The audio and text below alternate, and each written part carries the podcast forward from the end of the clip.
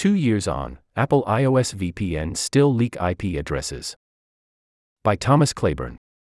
Apple has left a VPN bypass vulnerability in iOS unfixed for at least two years, leaving identifying IP traffic data exposed, and there's no sign of a fix.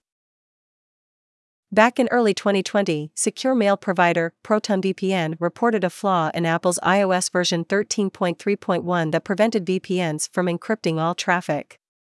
The issue was that the operating system failed to close existing connections. This could potentially allow an attacker to identify a VPN user's source IP address. For those actually relying on hiding that data to avoid attention from a repressive regime or someone seeking private information, this is not a trivial concern.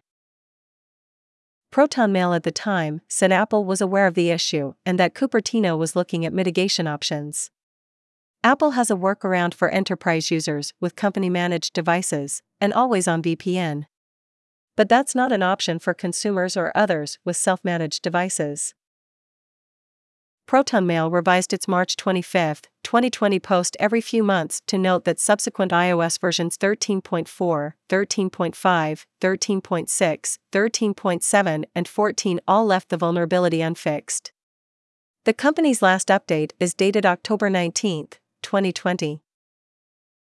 Earlier this year, Michael Horowitz, a veteran software developer and consultant, revisited the situation and found that VPNs on iOS are still vulnerable and leaking data.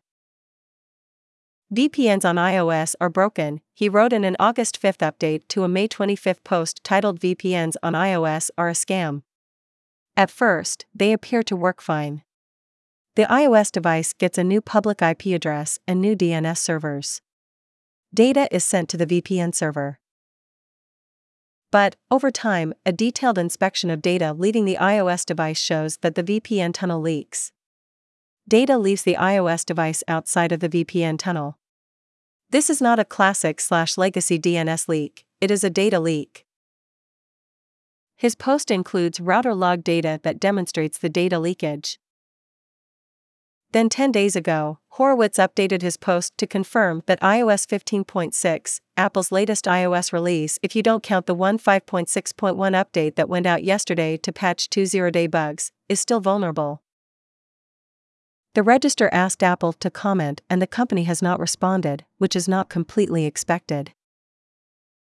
Apple's long standing resistance to engaging with the public, the press, and security community to respond openly to concerns and to provide status updates about outstanding issues allows issues like this to fester until the public clamor grows so loud it cannot be ignored. It's the same bunker mentality communications policy that allowed the company to formulate a CSAM scanning plan for iCloud that blew up in its face once the public got wind of the idea. Horowitz reports emailing Apple about VPN data leakage in May when his post first went up. In July, he wrote, Since then, there have been a number of emails between myself and the company, yes, plain old unencrypted email, no security at all. To date, roughly five weeks later, Apple has said virtually nothing to me. They have not said whether they tried to recreate the problem. They have not said whether they agree on this being a bug. They have not said anything about a fix. What's more, Horowitz says that Yegor Sak, the co founder of VPN service Windscribe, got in touch to say his company is aware of the data leak and has submitted multiple reports to Apple. When security firm Sophos noted ProtonMail's post back in March 2020, author John Dunn observed, at least Apple knows about the issue. Two and a half years on, Apple's awareness looks indistinguishable from ignorance. Registered